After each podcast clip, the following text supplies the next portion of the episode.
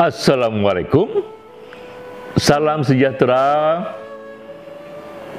Om Swastiastu Nama budaya Salam kebajikan. Awalnya adalah kearifan Wisdom Lalu kearifan tersimpan dalam puisi. Ini serial kuliah pendek Kultum. Kuliah 7 menit. Kita menggali kearifan dari kutipan puisi. Kali ini kita menggali puisi dari Kahlil Gibran. Ia penyair yang lahir di Lebanon, hidup di tahun 1883 hingga 1931.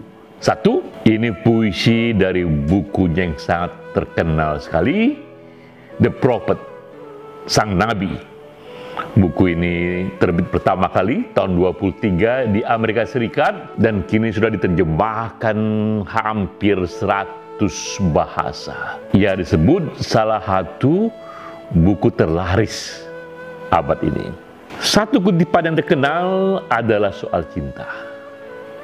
Bunyinya, jika cinta memanggilmu, datanglah.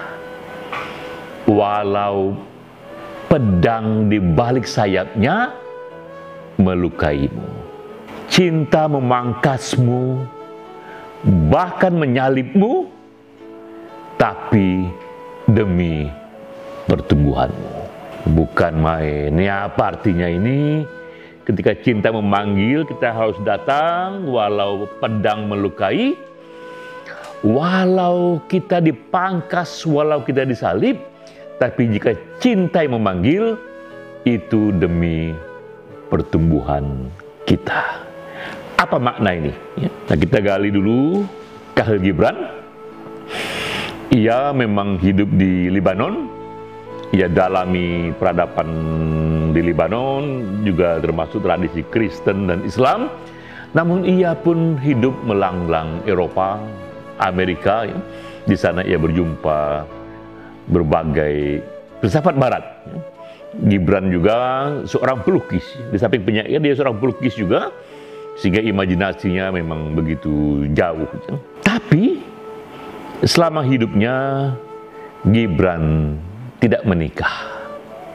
Walau ia dianggap sangat romantis sekali, begitu banyak kutipan-kutipan cinta yang ia buat sepanjang hidupnya, ia tidak menikah. Sehingga cinta dalam puisi Khalil Gibran pun tidak hanya kita tafsir ini cinta erotik laki dan perempuan, tapi cinta di sini adalah gelora dari panggilan hidup.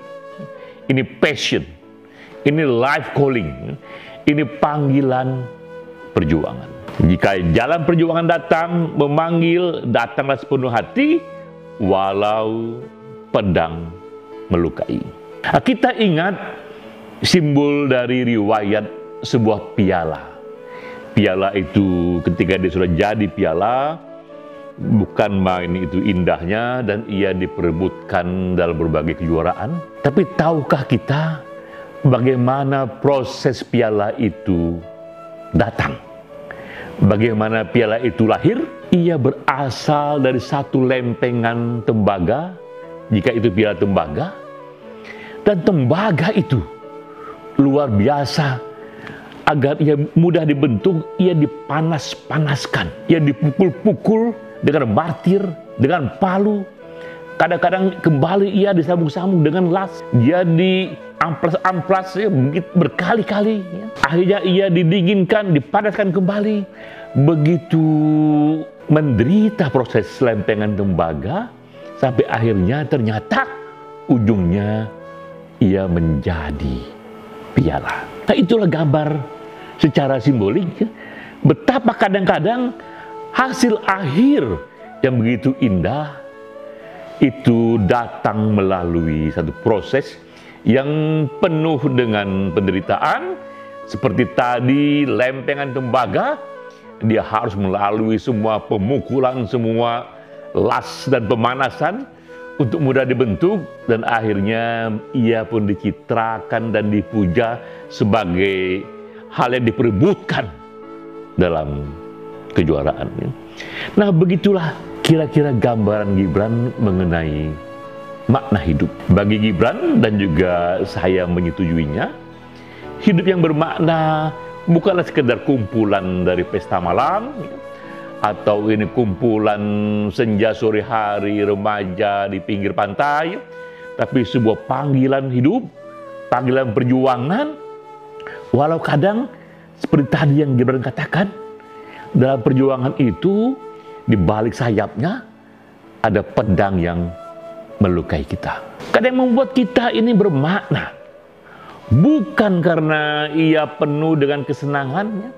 Kadang air mata, kadang penderitaan itu bermakna jika kita tahu ini kita kerjakan sepenuh hati, kita tahu bahwa ini passion kita.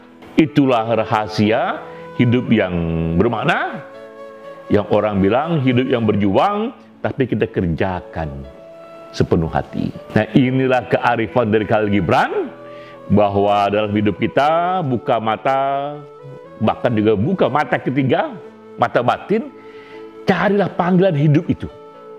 Carilah life calling itu. Carilah perjuangan itu. Jika dia datang dan kita rasakan memang itulah jalan kita, ikuti saja. Walau jalannya terjar berliku, karena tadi seperti Gibran katakan, kadang cinta memangkasmu, kadang menyalibmu, tapi demi pertumbuhan. Jadi inilah misteri hidup bermakna. Tak penting duka atau derita, sejauh ada cinta di sana, ia membuat hidup kita terasa hidup yang berjuang. Sampai jumpa.